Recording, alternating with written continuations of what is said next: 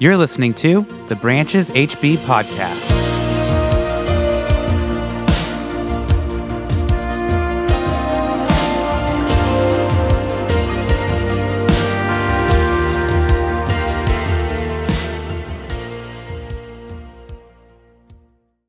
By the way, we are in our second week of this Advent series entitled Sent. We're talking about the setting and the nature of Jesus' purpose when he was sent by God into this world and arrived in this world. And last week we looked at this Isaiah fifty-three prophecy, the chapter fifty-three of Isaiah, where Jesus was sent into this setting of suffering. That's what we talked about. And it was so acute, in fact, that the The name that was given to Jesus, he's a man of suffering in that chapter. Uh, it was a pretty poignant statement. And there's a lot of verses in that chapter that say so many things about his experience. There's this verse that we read last week, verse nine of Isaiah fifty-three. He was assigned a grave with the wicked and with the rich in his death. This is, of course, speaking to his suffering. Though he had done no violence, nor was any deceit in his mouth. That's a very important statement. It ties in with where we're going this morning. Jesus was, yes, sent into suffering, but he was sent to speak the truth. No deceit was found in his mouth. And in the spirit of truthfulness this morning, we're going to play a little game. You guys ready for this? All right, you had breakfast. Some of you had coffee. You ready for a game? Two truths and a lie about myself. I don't know if you guys have ever played this before. I make some factual statements about my life. Potentially, you know, that lie as well. You've got to identify. What is the lie? Okay, let me give you some facts about my life. First of all, I learned to ride a bike when I was nineteen years old. I know, you're, you're wishing that's a lie. You're, you're, you're hoping that it's a lie. Second, I was first chair saxophone all through grade school until Andrew Bartolotta, my arch nemesis, showed up in junior high from out of town and subverted me. And third, I wore a kangaroo suit to my senior prom. Okay, just think about it for a second, all right? Let's see which one's the lie. None of them. None of them. It's all true. And I know you're wishing they were all lies, but it's all true. Isn't that terrible?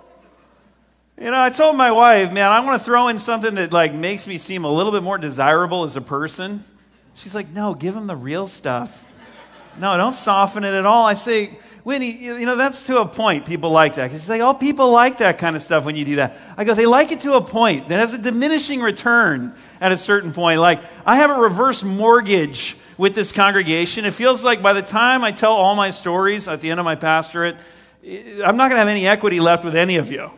But, but I'm not telling any lies today, all right? You guys already know it from the beginning. No deceit was in Jesus' mouth. No deceit will be found in my mouth. And, and, and let me tell you, that's one of the most astonishing things, one of the most refreshing things about the ministry of Jesus was that he was sent into this world to speak the truth. The truth, right?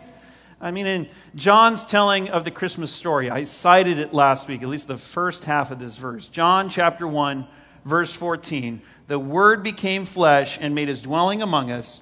The rest of it is this that I didn't read. We have seen his glory, the glory of the one and only Son who came from the Father full of what? Grace and truth and truth. And in the passage we're going to be studying this morning, there is going to be a lot of truth, hard truth spoken by Jesus. John chapter eight. You can open up there with me right now if you'd like. If you need a Bible, one of the ushers will pass one to you. You can raise your hand up. We're reading a substantial portion of John chapter eight. That's what we do here at Branches. We work through the scriptures. Even in an Advent series, we really believe that this is the truth. We want to hear from Jesus. It's not my opinions and your opinions, and we just kind of see where we land at the end. It's really relying on the Word of God to speak truth to all of us. So here we are, John chapter eight. We're going to start in verse twelve as Jesus begins to confront some crowds with the truth. Verse twelve, John eight, it's on the screens. When Jesus spoke again to the people, he said, I am the light of the world. Whoever follows me will never walk in darkness, but will have the light of life. The Pharisees challenged him, here you are, appearing as your own witness. Your testimony is not valid. Jesus answered, even if I testify on my own behalf, my testimony is valid, for I know where I came from and where I am going. But you have no idea where I come from or where I am going. You judge by human standards. I pass judgment on no one. But if I do judge, my decisions are true, because I am not alone. I stand with the Father who sent me. In your own law it is written that the testimony of two witnesses is true. I am one who testifies for myself. My other witness is the Father who sent me. Then they asked him, where is your Father? You do not know me or my Father, Jesus replied. If you knew me, you would know my Father also. He spoke these words while teaching in the temple courts near the place where the offerings were put. Yet no one seized him because his hour had not yet come. Once more Jesus said to them, I am going away, and you will look for me, and you will die in your sin. Where I go, you cannot come. This made the Jews ask, will he kill himself? Is that why he says, where I go, you cannot come? But he continued, you are from below. I am from above. You are of this world. I am not of this world. I told you that you would die in your sins. If you do not believe that I am he, you will indeed die in your sins. Who are you? They asked. Just what have I been telling you from the beginning? Jesus replied, I have much to say in judgment of you, but he who sent me is trustworthy, and what I have heard from him I tell the world. They did not understand that he was telling them about his Father. So Jesus said, when you have lifted up the Son of Man, then you will know that I am he and that I do nothing on my own, but speak just what the Father has taught me. The one who sent me is with me. He has not left me alone, for I always do what pleases him. Even as he spoke, many believed in him. To the Jews who had believed in him, Jesus said, if you hold to my teaching, you are really my disciples. Then you will know the truth, and the truth will set you free. They answered him, we are Abraham's descendants and have never been slaves of anyone. How can you say that we shall be set free? Jesus replied, very truly I tell you, everyone who sins is a slave to sin. Now a slave has no permanent place in the family, but a son belongs to it forever. So if the son sets you free, you will be free indeed. I know that you're Abraham's descendants. Yes, you are looking for a way to kill me, because you have no room for my word. I am telling you what I have seen in my Father's presence, and you are doing what you have heard from your father. Abraham is our father, they answered. If you were Abraham's children, said Jesus, then you would do what Abraham did. As it is, you are looking for a way to kill me, a man who has told you the truth that I heard from God. Abraham did not do such things. You are doing the works of your own father. We are not illegitimate children, they protested. The only father we have is God himself. Jesus said to them, if God were your Father, you would love me, for I have come here from God. I have not come on my own, God sent me. Why is my language not clear to you? Because you are unable to hear what I say. You belong to your father, the devil, and you want to carry out your father's desires. He was a murderer from the beginning, not holding to the truth, for there is no truth in him. When he lies, he speaks his native language, for he is a liar and the father of lies. Yet because I tell the truth, you do not believe me. Can any of you prove me guilty of sin? If I am telling the truth, why don't you believe me? Whoever belongs to God hears what God says. The reason you do not hear is that you do not belong to God. In this exchange, right? There's a lot going on here. Jesus is speaking a lot of truth. In this exchange, what's being contested is the validity of Jesus' identity and the truthfulness of what he's speaking, his words, his testimony. Jesus says in verse twelve, this is how it all begins, I am the light of the world. Whoever believes in me will not walk in darkness, but have the light of life. It's a statement about the validity of his identity from God. You have to understand the setting a little bit here, which John gives us in his gospel. This is taking place in the women's court. This is the place where they would actually offer their gifts for the temple. And so as Jesus is standing there, he's also standing amidst some towers with these oil lamps at the very top, because this would likely be taking place during the Feast of Tabernacles. They would have these towers seventy-five feet high with these oil lamps at the very top. They'd light up at night, and it would give light to the whole of the city. You would see the temple all across Jerusalem. And this is like goals for Christmas time at my house in H B. Like, I want you all to see my house from wherever you are. I'm working toward it. But what Jesus is saying is, I'm the light. I'm the light, not this temple institution. In the Feast of Tabernacles, when they lit up these oil lamps, they were symbolizing the pillar of fire that led the Israelites, that God used to lead the Israelites from slavery to freedom to the promised land. And Jesus is saying, I'm the pillar of fire, not this religious institution and what it's become. If you believe in me, if you follow me, you won't walk in darkness. You'll receive the light of life. That pillar of fire, the Holy Spirit, will indwell you, and you will know how to live. You'll know how to find life. Now, the crowds challenge him. They ask, well, how can he testify on his own behalf? It's like, oh, cool story, Jesus. Way to assert yourself. And Jesus says, oh, it's not just my testimony. I have a witness that I can call to the stand. Right? In verse eighteen, it's the Father who sent him. How about that for corroborating witness testimony? That's what Jesus is asserting here, that, that interlocked relationship with the Father. Well, the Father will speak to who I am. And the nature of that interlocking relationship, you can see it in Jesus' words. He says he only speaks the trustworthy judgments of his Father in heaven. That's verse twenty-six. And he lives to do only what pleases his Father in verse twenty-nine. Now that loyalty to God, to say only what God wants him to say, and to live only as, you know, what pleases his Father in heaven, it puts Jesus in some precarious places, does it not? I mean, right here, this is a very precarious place that Jesus has been led to by God, by saying what God wants him to say and living to please God. Man, God is not leading Jesus to win friends and influence people, if you know what I mean, right? I mean, he is speaking the truth. And as he speaks the truth, he claims a lot of things about the crowd in front of him. He says they neither know him, and by extension, they do not know the Father. Verse nineteen, he tells them they are from below. And if they do not believe in him, they will die in their sins. That's verse twenty-four. He accuses them of being illegitimate children of Abraham, which is basically desecrating their religious and political heritage as a people. And then the real clincher is, he says, their father is Satan, the deceiver. He says their native language is deceit. And that'd be like me saying to all you guys today, look, your native language isn't English, it's lies, and you're not from America, you're from hell. Jesus spoke the truth. And wow, the truth can be really dangerous, can't it? Really dangerous. As much as the truth can be challenging, it's also the lifeblood of relationships and society, because the truth is necessary for trust. And you need trust in relationships, right? For them to work, you need trust in society for it to work. Where there's mistrust, where there's lies, where there's deceit, where there's half-truths, where there's no truth, you lose trust, and you lose relationships, and you lose society as a whole. And I've been born into a society in America where trust has absolutely been eroded more and more and more over my lifetime. Am I right? I know I am. I'm not always right about the things that I assert, right?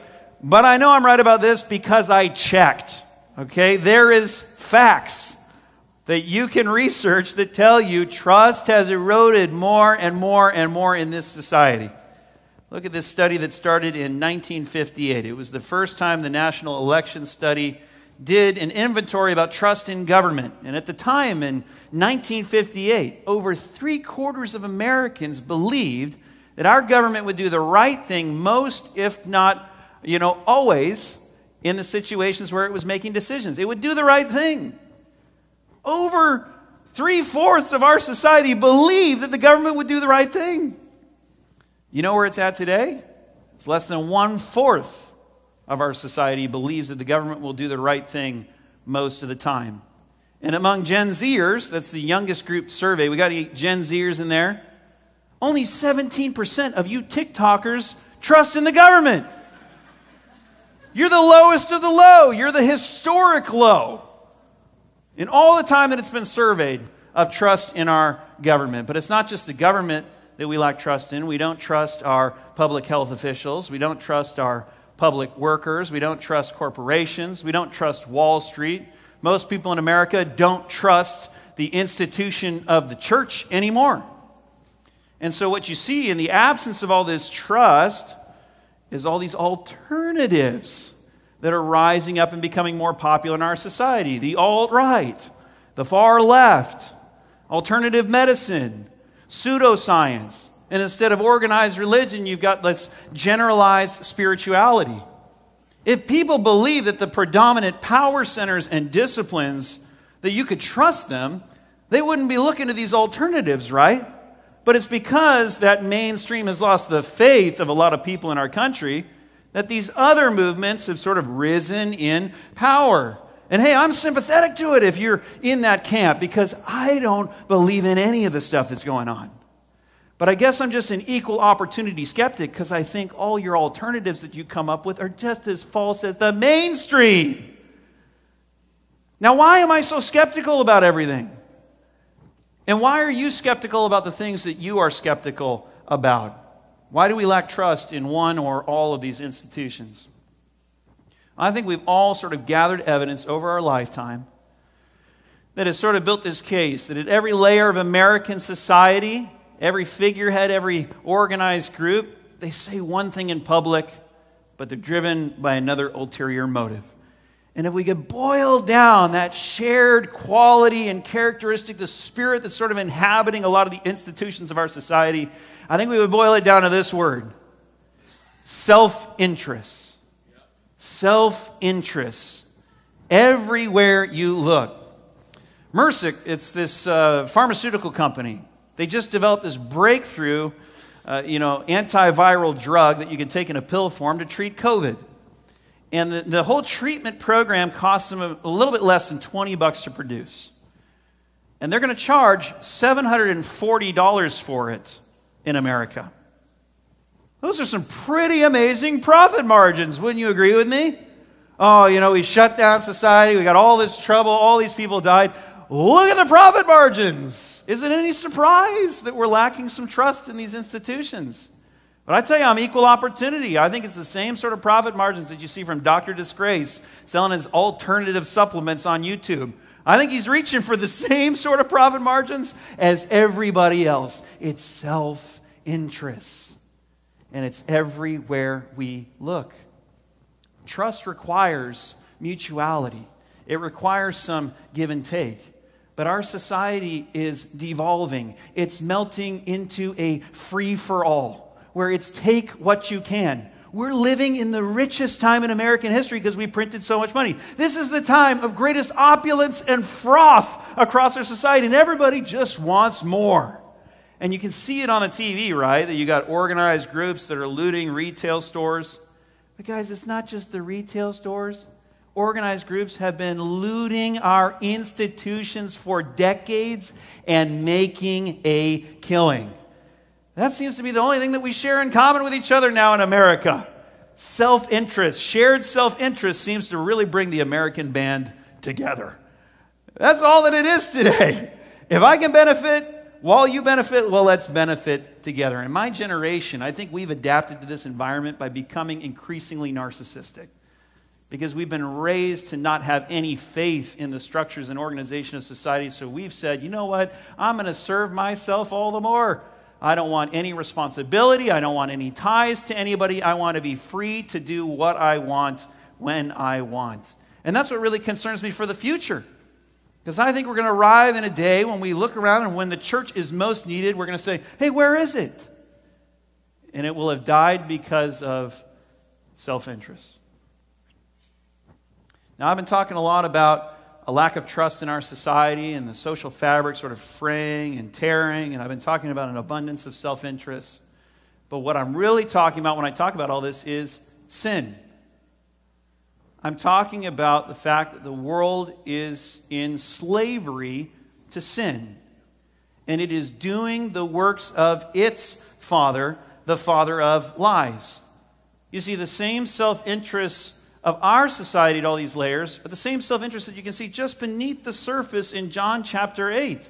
Here you got this group that's saying, we're the genuine children of Abraham. We're so spiritual. We're so godly and holy. And then when a true prophet comes and speaks the truth from God and is without sin, and he challenges their influence and their expansion, guess what? They want to murder him. They want to do away with them. The very people that should have accepted and celebrated and loved and believed in Jesus, they're the ones who want to murder him because he spoke the truth.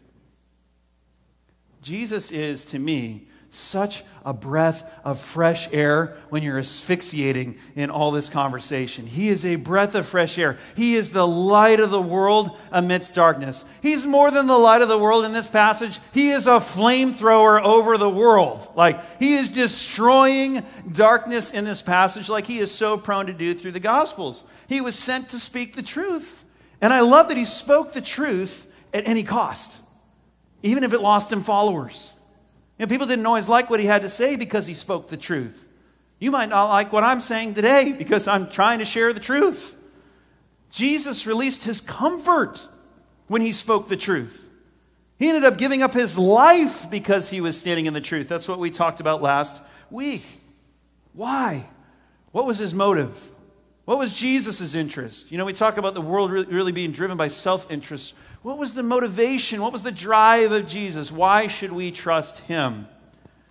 Well, later on in the back and forth of Jesus and this critical audience, you see here in chapter eight, verse fifty-four, Jesus says, if I glorify myself, if I was just about me, my glory means nothing. My Father, whom you claim as your God, is the one who glorifies me. Though you do not know him, I know him. If I said I did not, I would be a liar like you, but I do know him and obey his word. Why trust Jesus? Jesus sought not himself. He sought the glory that comes only from God. His motive, his intention was to know God and obey his word, even if it meant that he had to release every worldly attachment and interest.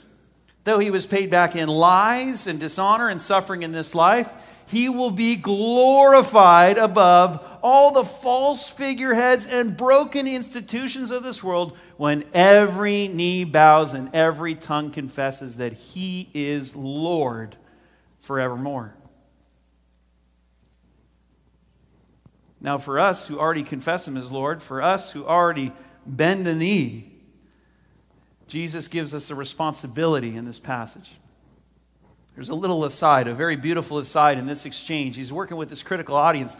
But it says that as Jesus was beginning to speak, there was a group that was believing what he was saying. And he addresses them, he addresses us in verse thirty-one. To the Jews who had believed him, Jesus said, if you hold to my teaching, you are really my disciples. Then you will know the truth, and the truth will set you free. Everybody's familiar with the second half of that statement, right? You'll know the truth, and the truth will set you free. And it's used for a lot of different ideas, a lot of empty poetic sayings, because it rolls off the tongue real nice. But when you read it with the verse that came before it, you understand that you can't separate the two ideas. That there's a group that's believing what Jesus is saying. And he's like, that's great. You're in a great starting place, okay? But if you really want to be my disciples, you've got to follow in my teaching. And when you follow in my teaching, you will know the truth that I'm speaking. And that truth will set you free. What sort of freedom is Jesus talking about for his genuine disciples? Because we love freedom in America. It can mean so many things to us. Is it the freedom of choice? Is that what Jesus is saying his disciples have? Is it the freedom to buy a gun? I mean, I know we love that freedom in America. Is that what Jesus is talking about? If you become my disciple? Is it the freedom to join in the free-for-all, have no responsibility, have no attachments to anything, take what you want from the world for yourself? That kind of freedom, is that what he's talking about? He's saying, no, if you believe in me and you apply yourself to my words and you show yourself to be my disciple, and you'll know the truth, and the truth will set you free, it's going to set you free from sin. It's going to set you free from self-interest. It's going to set you free from your attachment to this world that is below so that you can live for the world that is above.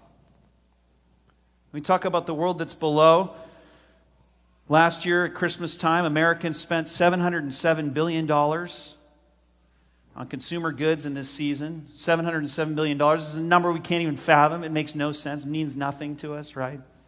Sometimes you can make sense of numbers when you can compare them to other numbers. So let me give you another statistic.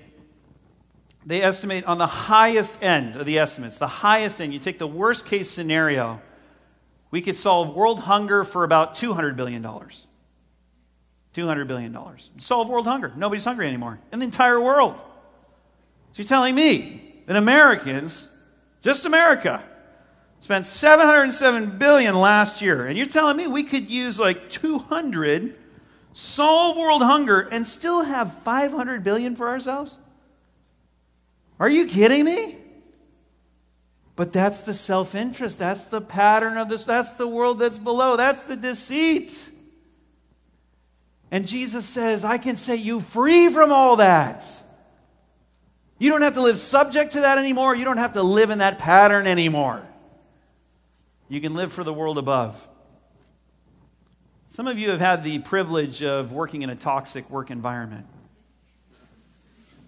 There's quite a few of us out there. Maybe you're still in the trenches. You don't consider it a privilege. But I'll tell you, the privilege of working in a toxic work environment is when you know you're done. That's the privilege. And some of you that have left the toxic work environment, you know exactly what I'm talking about. When you're over it and the end is in sight and you've got your off-ramp out of that toxic work environment, you've never felt better. You've never held your head higher. You've never let anything roll off your back easier. Because you're not beholden to that world anymore, right? You know you're on your way out. Nothing troubles you. You got the high road out of town. Let me tell you, that is our experience in this world as followers of Jesus. This is a toxic environment of sin, in slavery to sin, following the native language of lies and deceit. And Jesus says, I have broken the power of this world over you. Because you have trusted in me, the work I did on the cross, the kingdom that is coming. You are no longer subject to this world. You are preparing for the world above. That's the world that you're living for. So you're still in the toxicity of this world, but you've got your ticket out of it. You're not beholden to it anymore. You don't need to pull all this anxiety and fear and stress and considerations from it, because there is another world that's coming that now you are living for. You're set free. You're going to know the truth, and it's going to set you free unlike anyone else in this world. Now, that isn't this license for us to just sort of cloister off as the church and just wait for our heavenly inheritance. Well, no, that'd just be living for our self-interest all over again. Jesus is saying, no, I've broken it on a macro scale. I've broken it on a micro scale. I've broken the power of sin over you, so you don't have to live like everybody else. You can release your worldly attachments, and you can live selflessly for the glory of God.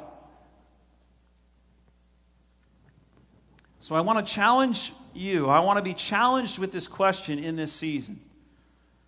I want Jesus to speak truth to me, and I want Jesus to speak truth to us as a group of people. And my question is this: how can you, in this season, live for the interests of God? How can you, in this season, deliberately live for the interests of God? How does God want you to commemorate and celebrate his arrival in the world? Is it through gross excess spent on the self and the family? Is that the Christmas story of Jesus going from perfection, the Word became flesh, into pain and made his dwelling among us? He who knew no sin became sin for us, that in him we might become the righteousness of God. That's the Christmas story. So Jesus says, I've broken the power. You're no longer slaves to sin. You're sons and daughters. How are you going to celebrate this season? How are you going to commemorate my coming in this world? So I want us to seek answers to this question in prayer before the Lord, believing that Jesus, the same way he could speak truth then, he can speak truth to us by his Holy Spirit. Jesus says the Spirit will guide you into all truth. He can reveal to us where we have been filled with self-interest, where we have lived for the world below, not according to our Father in heaven. Jesus said, if you really want to be my disciples, hold to my teaching. You'll know the truth, and the truth will set you free. There's so much freedom for us. Let's receive it. Would you pray with me?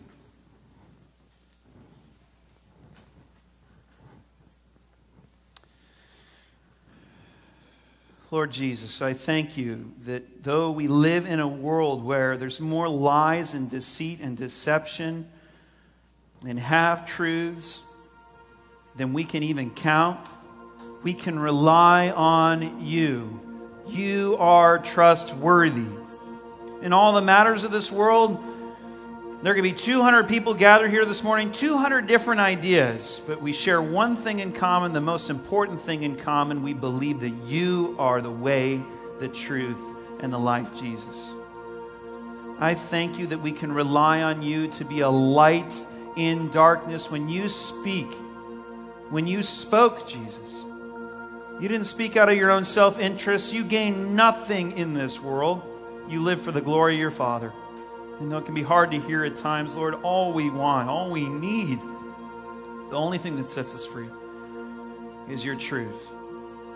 So, Lord, would you speak it clearly to all of us this morning? We're asking, Lord, how can we all in this season live for the interests of you, for your glory, selflessly for you, Jesus, just as you live selflessly for God and on our behalf. God, we really believe by your Holy Spirit that you could speak directly to each person in this room. When we ask that question and we're really seeking an answer, you can reveal to us actions and values and pictures of what that's actually going to look like in our lives. So, Jesus, would you give those pictures and impressions and values and truths to my brothers and sisters just as you give them to me? But how can we really celebrate what this arrival of you into the world really means? Break the power of sin, the pattern of sin. Break the anxieties and fears attached to this world. Free us, Jesus, to live for you, to live for your kingdom cause.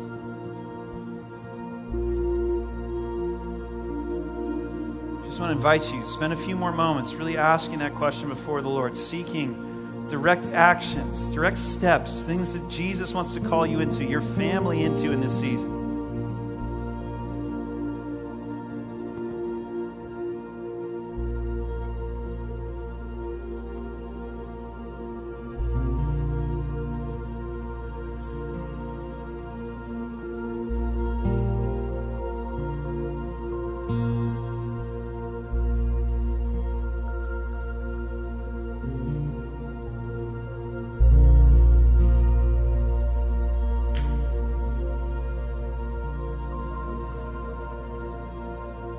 Lord Jesus, for those of us in here who haven't heard you direct us, I pray that we wouldn't stop asking these questions until we do. And I pray for those that have heard you lead and guide, that we would walk in your teaching, not just here, but apply ourselves to it. And then we're going to know the truth. We're going to be set free by your truth.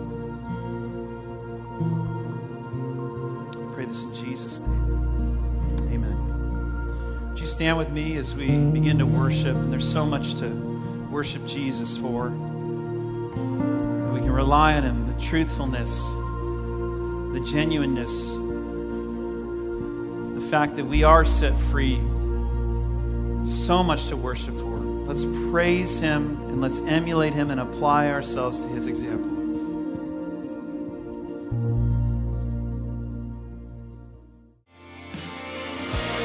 Thanks so much for listening to the Branches H B podcast.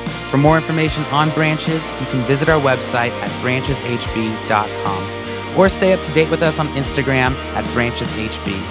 As always, we'd love to have you at one of our Sunday gatherings. So come visit us at eight thirty a m, ten thirty a m Locations are available on our website.